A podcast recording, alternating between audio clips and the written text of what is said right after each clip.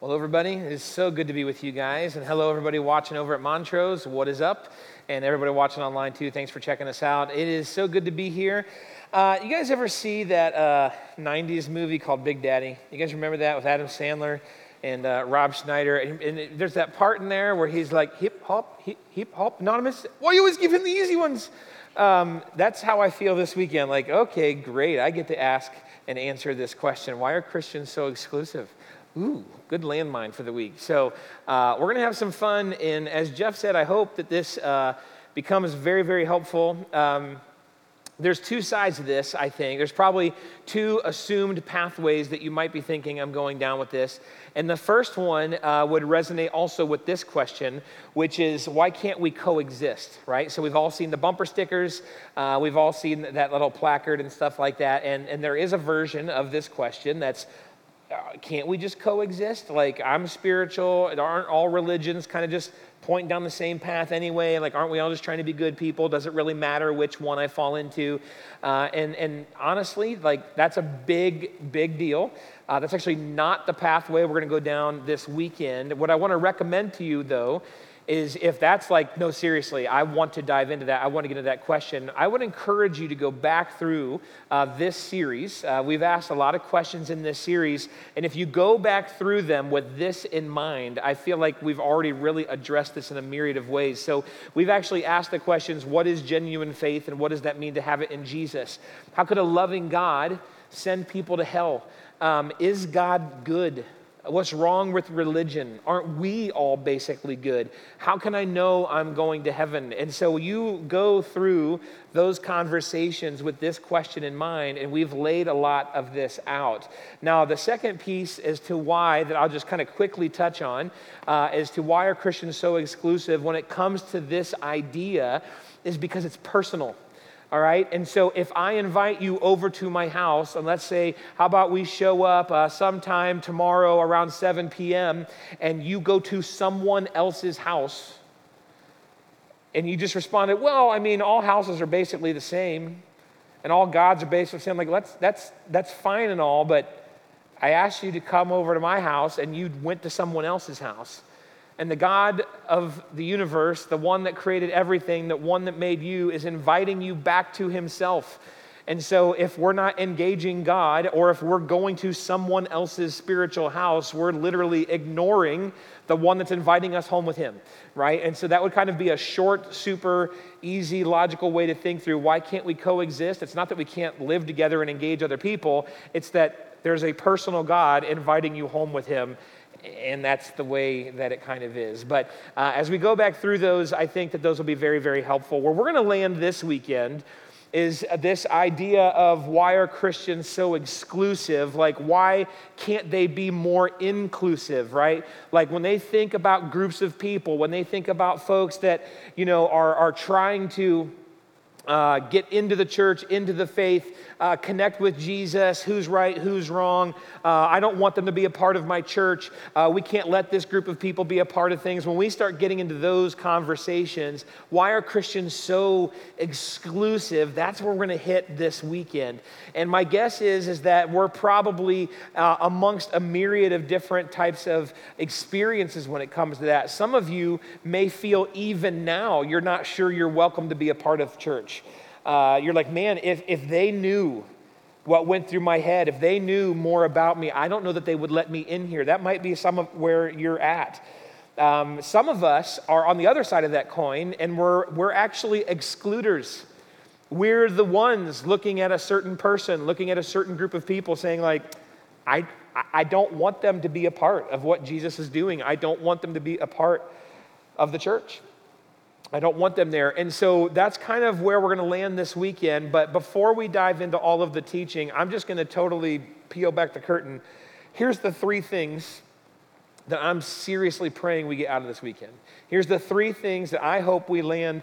If we can land here, I think that we'll be making leaps and bounds forward, um, both personally and corporately together, collectively as a church. So, uh, what I'm hoping is that we understand that Jesus invites you to the table Okay, and so if you are someone that's wondering whether or not you belong in the church, whether or not you belong in the kingdom of God, whether or not Jesus would want anything to do with you, I hope and pray more than anything else that you realize that Jesus invites you personally to his table. The second thing that I hope locks in is that Jesus reminds us of who we were and that we're loved. Jesus is going to challenge us from time to time on what we were, who we were, what we're like, how our lives actually shake out, what's good, what's bad. He's going to remind us of those things, but in the context of you're loved, and in the context of you're invited to the table.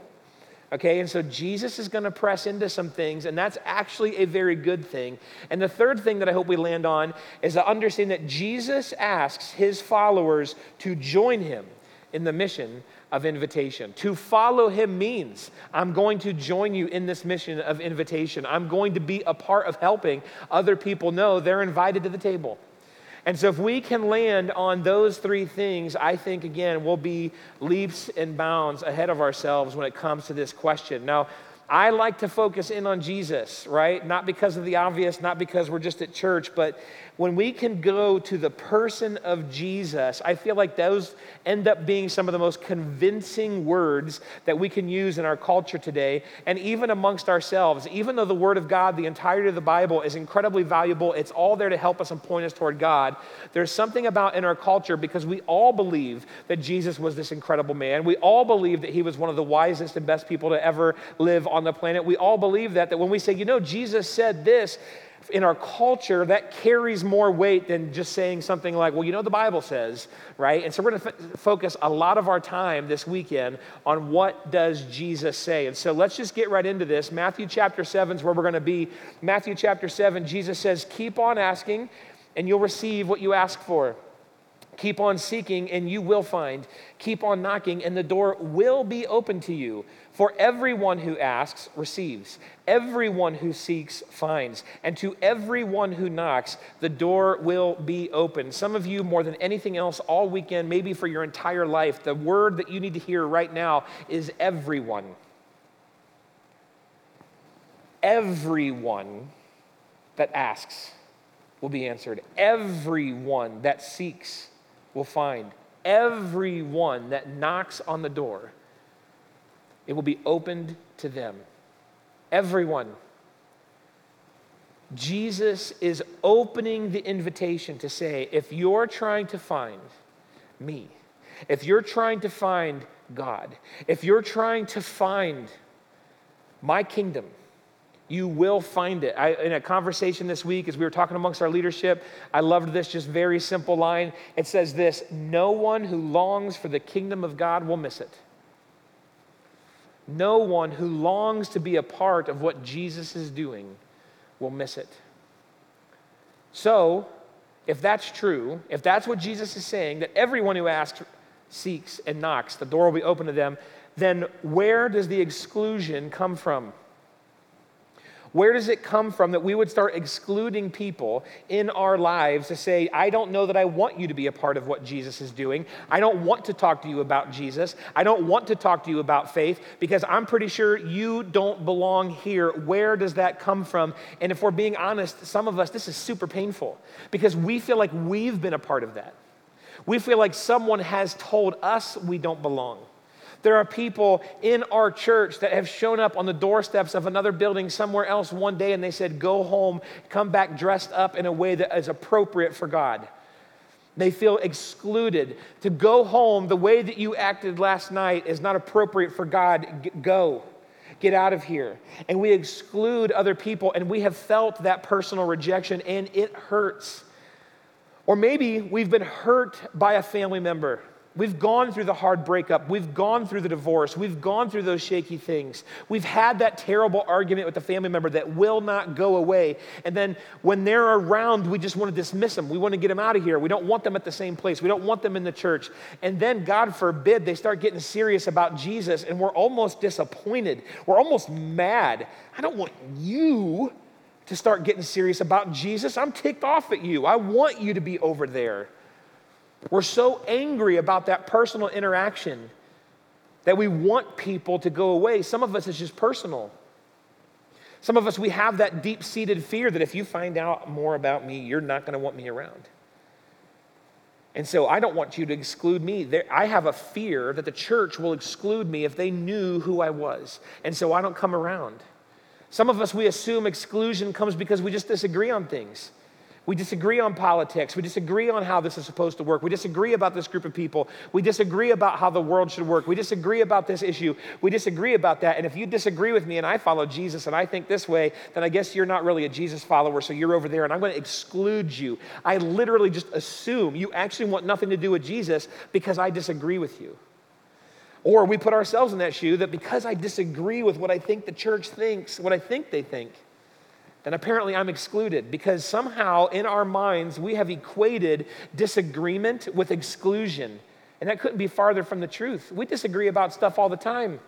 Who we're rooting for on Sunday, what restaurant we should go to, whether or not pineapple belongs on pizza. People, come on, it does not belong on pizza. My goodness, right? We disagree on those things. Thank you. At least one other person is locked in right here on what Jesus is saying, right? Open up to the book of Joseph, chapter 2, and it says, Therefore, thou shalt not put pineapple on pizza, okay? And so uh, it's right there, clear as day. Um, we have to understand that just because we disagree with somebody on something does not mean we can't be in community with them. It does not mean that we're excluding someone because we disagree with them. It just means we disagree with them. Sometimes it's simpler than that. And you're just that personality that doesn't want to go to the party because you're like, I don't know who's going to be there and I don't know what they're going to be doing. And then I'm going to have to be like all social and like talk and meet people and I don't know what they're about. So I don't want to go to the party. I don't want to go to church. I don't know those people. I don't know what they're about. And so I exclude myself from what God is doing. I exclude myself from jumping into a group. I exclude myself from being a part of the teams and the volunteering and all those kind of things. I exclude myself from that stuff happening in the community that Jesus, I think, might want me to do because I just don't think I want to fit. I don't know that I fit in. I don't know anybody. So the exclusion comes simply out of some kind of social anxiety. And then sometimes it's like collective it's like this fear because we've been hurt by the actions and the priorities of a group of people. And we've seen the ways in which people act and they, they, they threaten our existence.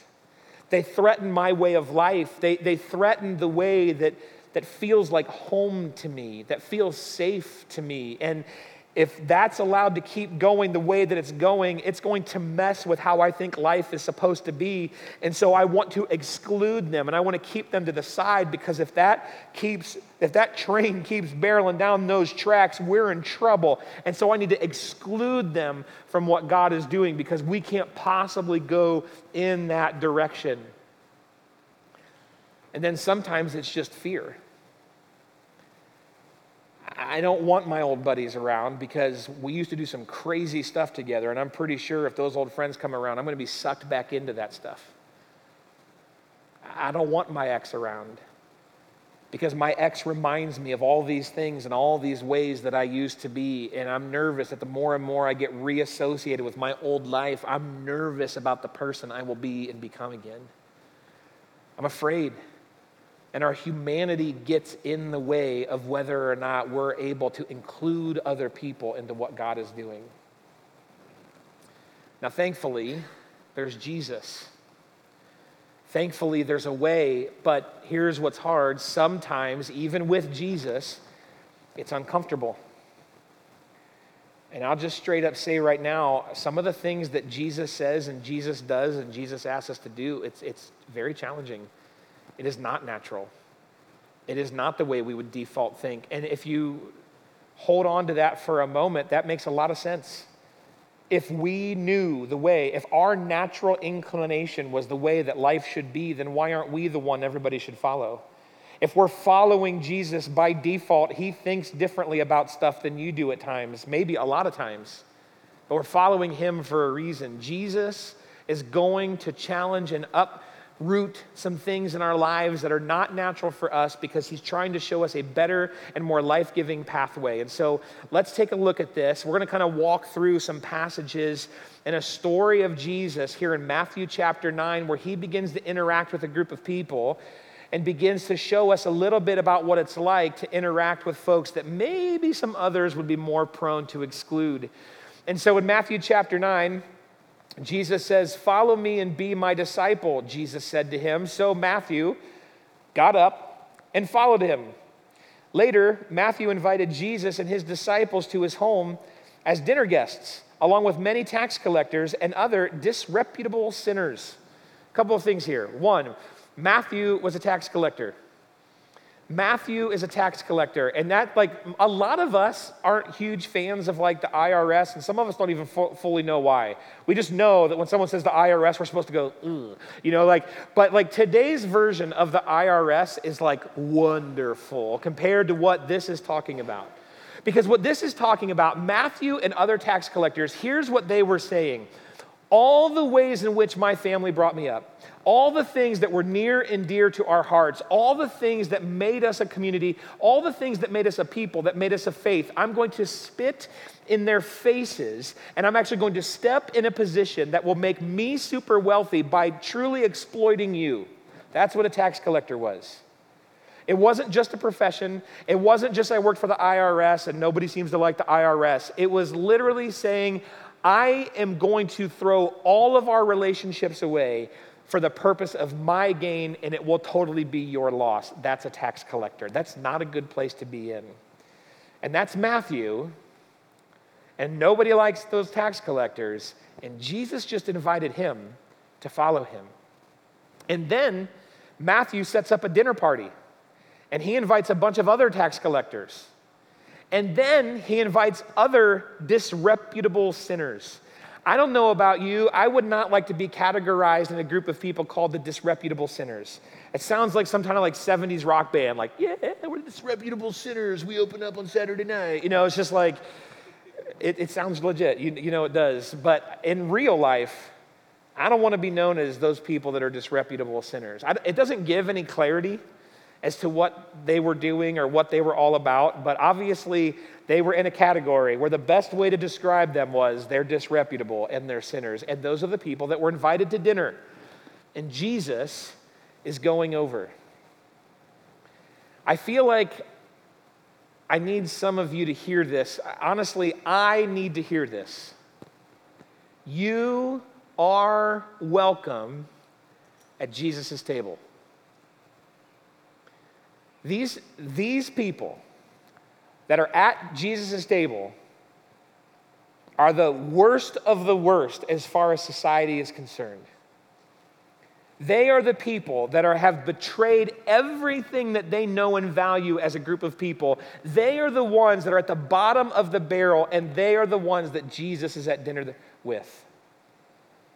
You are invited to the table, if you are personally feeling excluded from what God is doing, wondering whether or not you could be a part of His church, if you feel excluded, Jesus Himself invites you by name personally to His table. He wants to dine with you. He wants to talk with you. He wants to get to know you. He wants you to be where He is. But here's where one of the pieces of exclusion can come from because invitations can be declined. Invitations can be declined. So there's a chance that you're feeling a little bit excluded. And one of the ways that can creep in is if we refuse to say yes to Jesus' invitation. I would love you to come and get to know me. And we're like, ah, Jesus, I don't know. I mean, I'm, I'm a spiritual person and all, and I think that that's really important. And I, I mean, I, th- I believe in God and everything, but I'm not sure I want to give up part of my life. I have other plans that night. Jesus says, Come and have dinner with me. Ah, I'm supposed to have dinner across town. I, I just, I can't give that up. I got to be over there. Some of us, we feel excluded not because Jesus hasn't invited us, but because we're not saying yes to the invitation that Jesus had offered us. Jesus wants you there. And if you long for him, come to him and be with him. Now, here's where the story gets another layer of interesting. But when the Pharisees, when the leaders saw this, they asked Jesus' disciples, Why does your teacher eat with such scum? Not, I don't know that Jesus should be seen with these people. It could be a little bit of a bad rap. Just straight up, why would he eat with this scum? You can see how they thought about these tax collectors, how they thought about these disreputable sinners. And Jesus has an answer to this, and I love it. It's so formative. Jesus says, Healthy people don't need a doctor, sick people do. Then he added, Now go and learn the meaning of this scripture. I want you to show mercy, not offer sacrifices. For I have come to call not those that think they are righteous, but those who know they are sinners. Jesus knows exactly what he's doing. Jesus knows exactly who he's hanging out with, and he's welcoming it. He's excited about it. Jesus is like, actually, you're totally missing it. I'm going to hang out with them. You don't even understand what I'm doing, but this is what I'm here to do.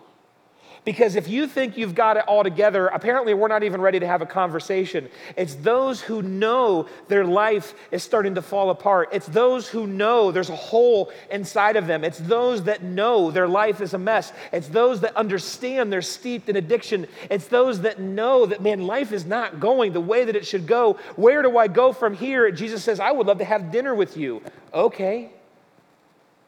Jesus is here to call the sick. And then he says, I don't want your sacrifices. I don't want your, your gestures of, oh, God, you're so amazing. Oh, God, you're so wonderful. Oh, God, here's my stuff. He says, I want you to show mercy. I want you to give what people don't deserve to the people that don't deserve it. I want you to show them mercy. I want you to extend my forgiveness. I want you to show my invitation to them. Show them mercy. Don't just give me sacrifices. We're not good. We're people that need to realize that we are sinners. We are the people that need the help. Now, how on earth do we do that? Because if we're willing to categorize someone as scum, they're probably not at the top of our invitation list. That boss that treats you like trash, that group of people that you're pretty sure is ruining your way of life, that group of people that's got you under their thumb, that person that treated you so wrongly, that person, how can we possibly get excited about the fact that Jesus wants them at the, doc, at the table? What's that all about? One of my favorite, um, one of my absolute favorite things to watch online, other than children falling over, it's just funny videos, man. I'm just saying. Uh, is is is sculptors? It's like the time lapsed sculptors. I love it when they like have a stone and then they just do their thing and then like all of a sudden there's this like beautiful sculpture like 90 seconds later or like they'll take like the random piece of driftwood and then like you're just like it's just a bent weird curvy piece of wood. And then like 90 seconds later it's like you made iron man out of that? Like how did you do that? Because these sculptors look at something that all of us would just toss to the side throw back in the ocean put in the rock pile line our driveway with so that tires can run over it. We would just put this stuff to the side and this sculptor sees something. He's like no no no no no. That's actually super valuable. Watch what happens when i get my hands on it and just because we might think that something isn't that valuable, when you put it in the right hands, they know how to work with it and they can bring life out of what otherwise seems dead. They can take things that make no sense, that seem to have no value, and actually instill something in it that it always could be. Jesus wants us to come to the table. No matter our ragged edges, no matter how scuffed up we are, no matter how unbeautiful we think we are, no matter how messed up we think we are, no matter how much we think we could just be tossed to the side, or maybe we have been tossed to the side by people, Jesus says, That's exactly what I want at my table. I can work with that. Let me make something beautiful out of that. When we come to Jesus' table, it's with the acknowledgement that we need help. I am just a lump of clay. I am just a messed up piece of driftwood. I am just something that needs to be sculpted into something wonderful. And Jesus says, Awesome, come to the table. Let me begin to work with you. Jesus wants us there. Jesus wants us to be there. But the temptation is then we look at the outside because we start to get sculpted. And about halfway through that video, you're like, oh, I totally see what the sculpture is going to be. That's awesome. You're, you're going to make Iron Man out of that piece of wood. I totally see it. I, I see it. And then we turn around to the other pile of wood that he just hasn't gotten to yet, and we're like, well, look at this trash. Look at this trash over here. This pile of no good wood. Who would ever want this wood? We already forget what the sculptor is doing with this one. And so Jesus says this in his teaching. If you flip back a page or two in your Bible to Matthew chapter 7, he says, Don't judge others, and you won't be judged. For you will be treated as you treat others. The standard you use in judging is the standard by which you will be judged. And why worry about a speck in your friend's eye when you have a log in your own? How can you think of saying to your friend, Let me help you get that speck in your eye, when you can't see past the log in your own eye? Hypocrite. First, get rid of the log in your own eye, and then you will see well enough to deal with the speck in your friend's eye. This is the second thing that I hope we absorb this weekend. I hope we can absorb that Jesus reminds us of who we are. Jesus reminds us of the, the unkept piece of wood that shows up at his table. Jesus reminds us that we're that ill formed stone. Jesus reminds us where we came from. Why on earth would we look at someone else and say, You're a piece of trash, piece of wood, a piece of trash, piece of stone? There's no value to you. Why would you ever think you could come to the table of Jesus when it's the literal opposite of what Jesus is saying? That that's what I can work with. Stop judging them, stop putting their value down. They're actually the ones I'm inviting. They're the ones that I want to be here. Let's, let's think about it this way for a second, because this whole speck and log thing is a big, big deal. It's a really big deal. We can so quickly forget what we're struggling with. I've talked with so many here at the church and so many in our community and they will utter some words of like, I have always struggled with blank. Some sin, some issue, some struggle, some lack of discipline, some attitude that just can't seem to shake it.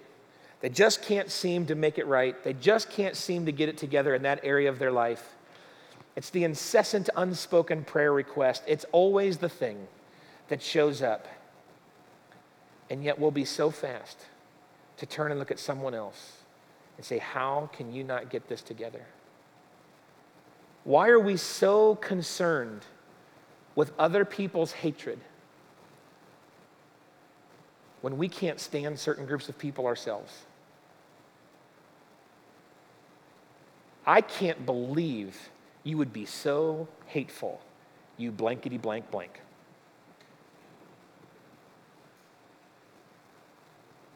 Why are we so concerned with other people's hatred when we can't stand people ourselves? Why, why are we so concerned with the sexual exploits of other people when we can't even get our sexuality together? I can't believe you keep running around with the. I can't believe that you would run. I can't believe, and yet you keep chasing after and you keep clicking on and we keep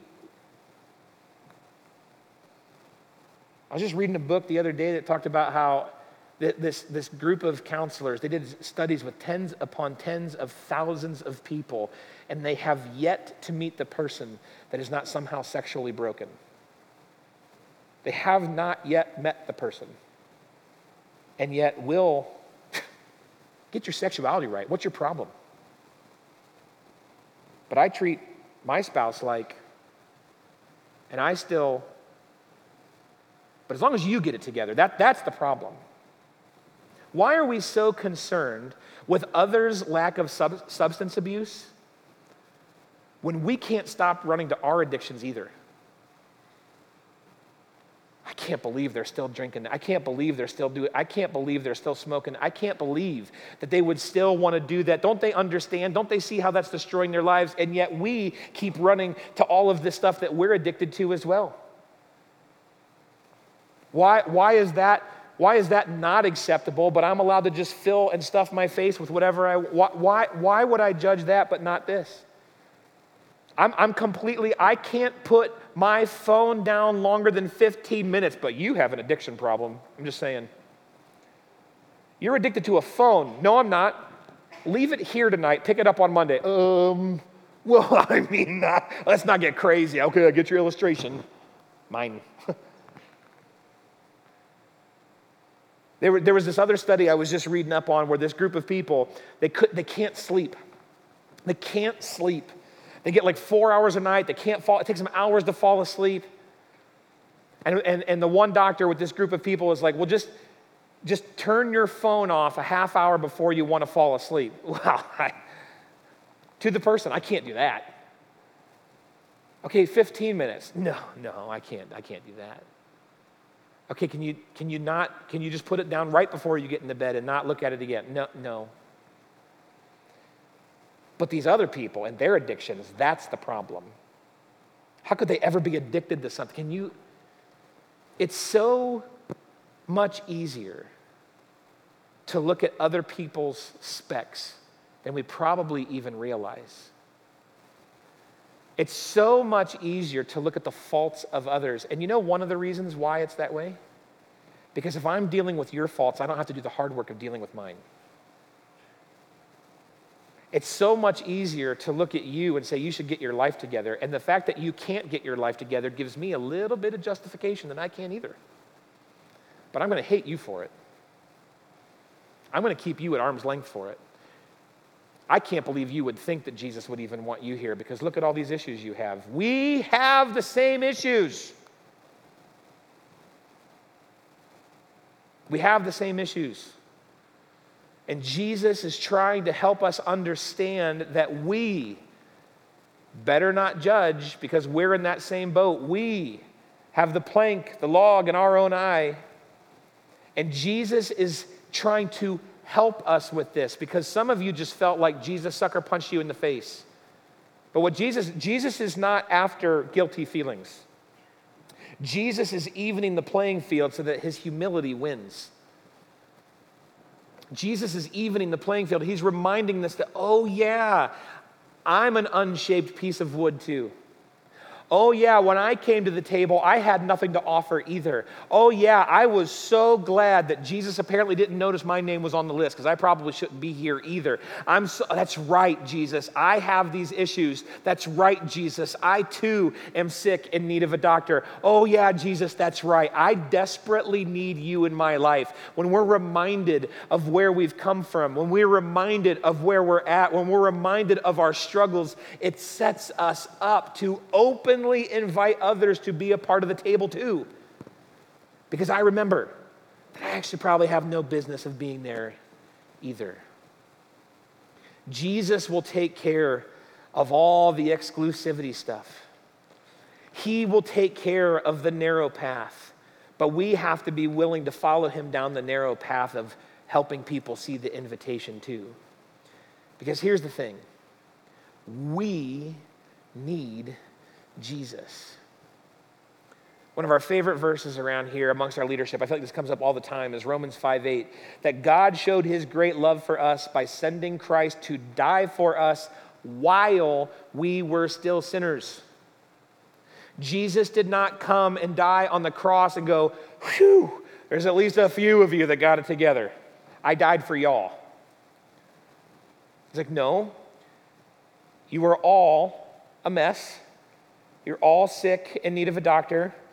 Some of you are straight up throwing your fist up at me, and I'm still going to die for you, sacrifice myself on the cross for you, raise again to life for you, so that you know the power behind the invitation to my table.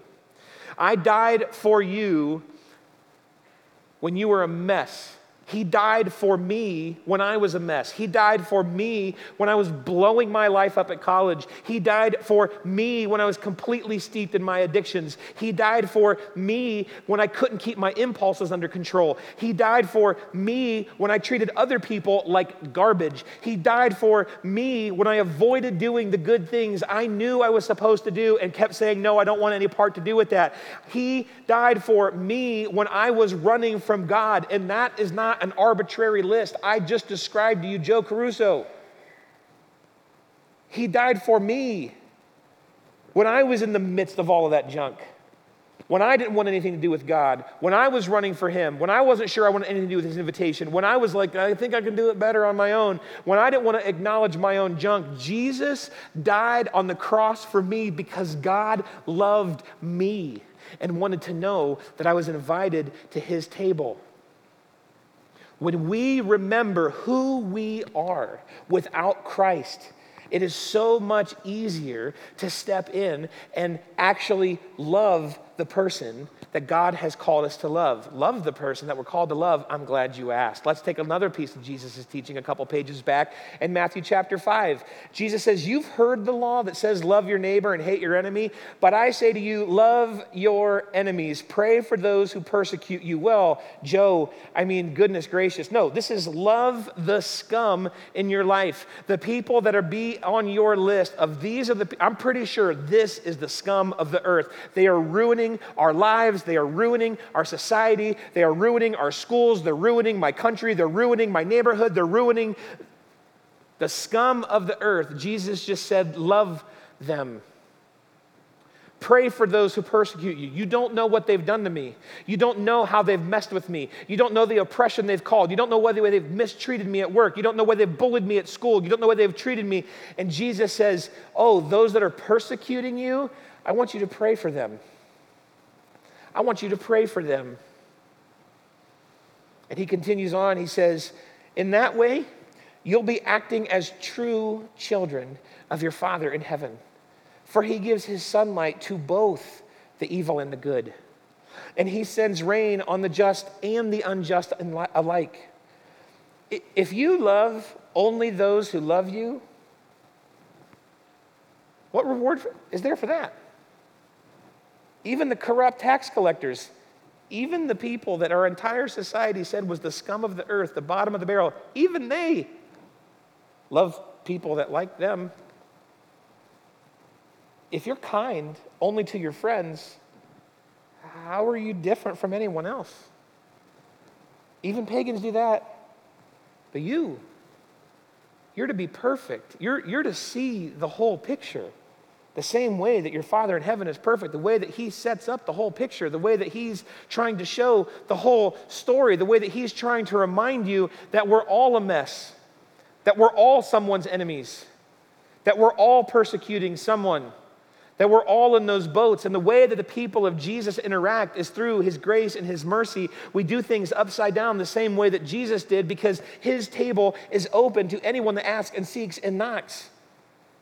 And so Jesus is saying just because you have some scum in your life, just because you have some people in your life that are your enemy, that you don't like very much, that are persecuting you, I'm asking you, I'm telling you, if you want to see my power at work in your life, and certainly if you want to see it at work in their life, then, then you got to actually love them and you got to pray for them.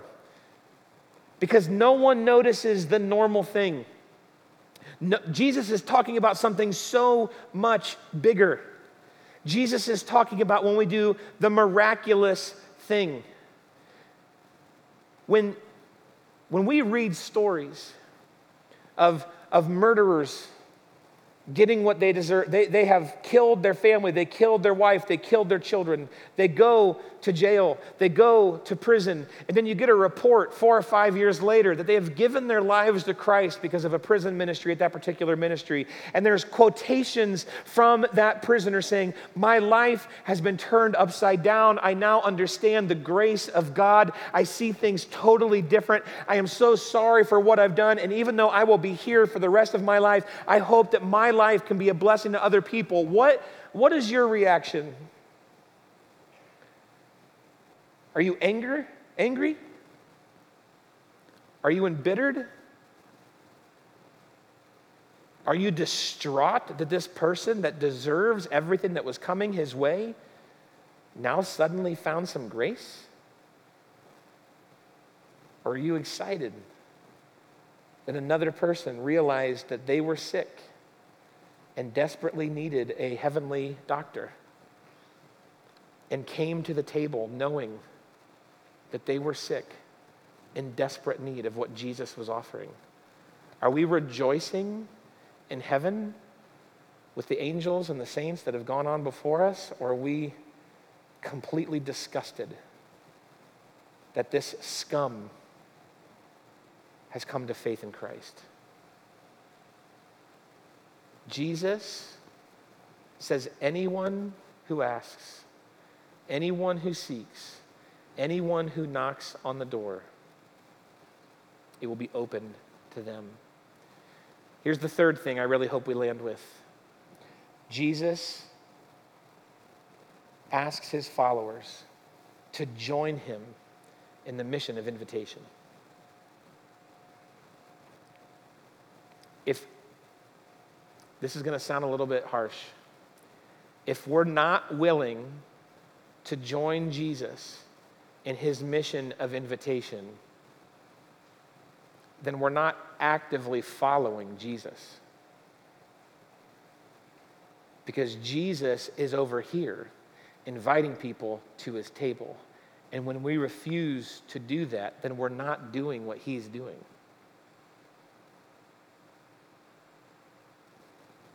Jesus is asking, is telling, is inviting us to be a part of his mission. There are people, I might even argue that all people are desperately longing for a place where they belong.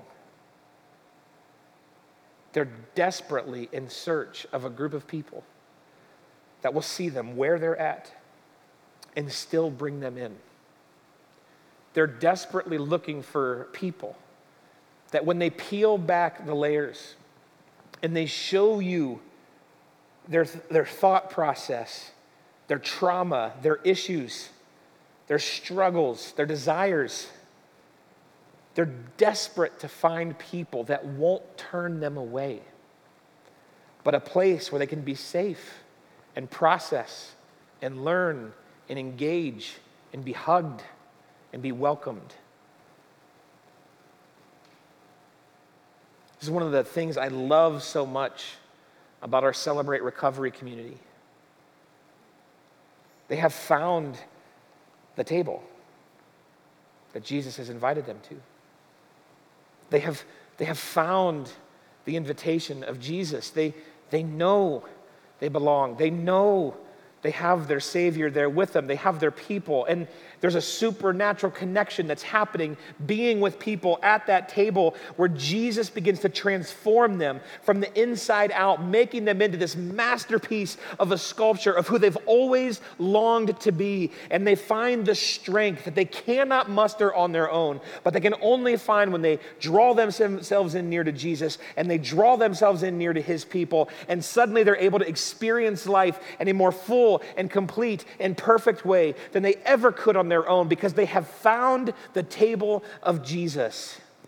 The miracles of life are not simply we hold the door open for one more person. The miracles of life are not that we let someone cut in front of us in traffic. The miracles of life are not these simple little good things that we do for each other. The miracles of life are when we create relational space for people that don't think they have a place at the table of Jesus and we actually show them no, actually, your name's on the invitation. Would you come and be with me? Would you talk with me? Would you engage with me? Well, let me introduce you to some people that will bring you into the family of God so that you can sit and dine at the table of Jesus because Jesus said, Keep on asking and you will receive what you ask for. Keep on seeking and you will find it. Keep on knocking and the door will be open to you for everyone who asks receives, everyone who seeks finds, and to everyone who knocks, the door will be open. Everyone. Are we going to be a part of that? Because no one who longs for the kingdom of God will miss it.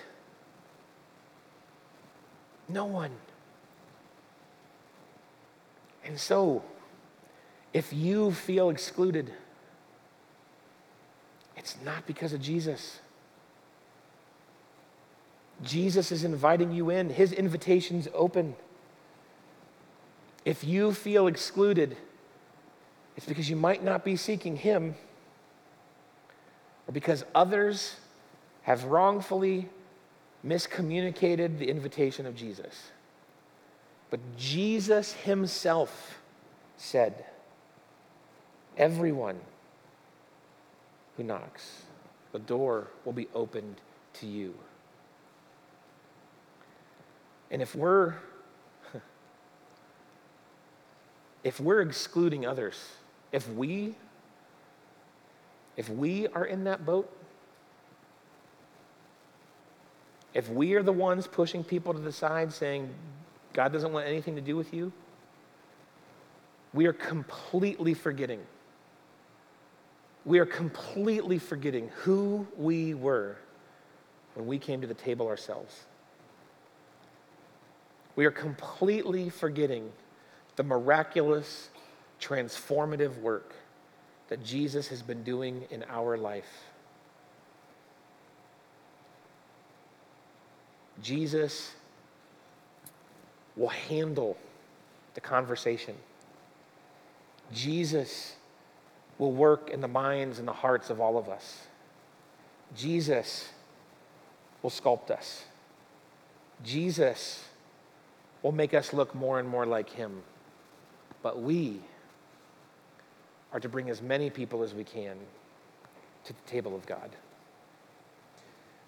I desperately pray that we would not get in the way, but that instead we would show the way. The band is going to settle in, and, and I think some of us, I just desperately hope you heard that Jesus wants you there. He wants you here. I can say on behalf of the church that we would like you to be here. We want to connect with you. We want to see you grow. We want to see you be connected with our Savior. We want to see your life be upended in the most life giving way by Jesus Christ. You are welcome here. And some of us, we need the kick in the pants a little bit. Because we are very tempted. I'm, I'm tempted. Let me just make this personal. I am tempted to assume that not everybody is supposed to be around all the time. And that's not what Jesus says. So as the band settles in, would you pray with me? Would you, would you seek the Lord in this moment? Father God, you do invite us, you do offer to bring us to your table. You usher us up, you pay for the bill, you pull out the chair, and you say, Join me. And so, God, if for whatever reason we still are struggling with the fact that we're just not sure we can open ourselves up and be around you, I just pray that you would begin to dispel that more powerfully than you ever have before. And God, I, I just pray that you would encourage us that are already following you to join you in your mission. Those that seem to be the farthest from you are the ones that you came here for. Don't beat them into submission, we invite them to have dinner with us. God, I pray that your heart becomes more and more our heart. And that the sculpture that you're making us looks more and more like you each and every day. Thank you, Jesus.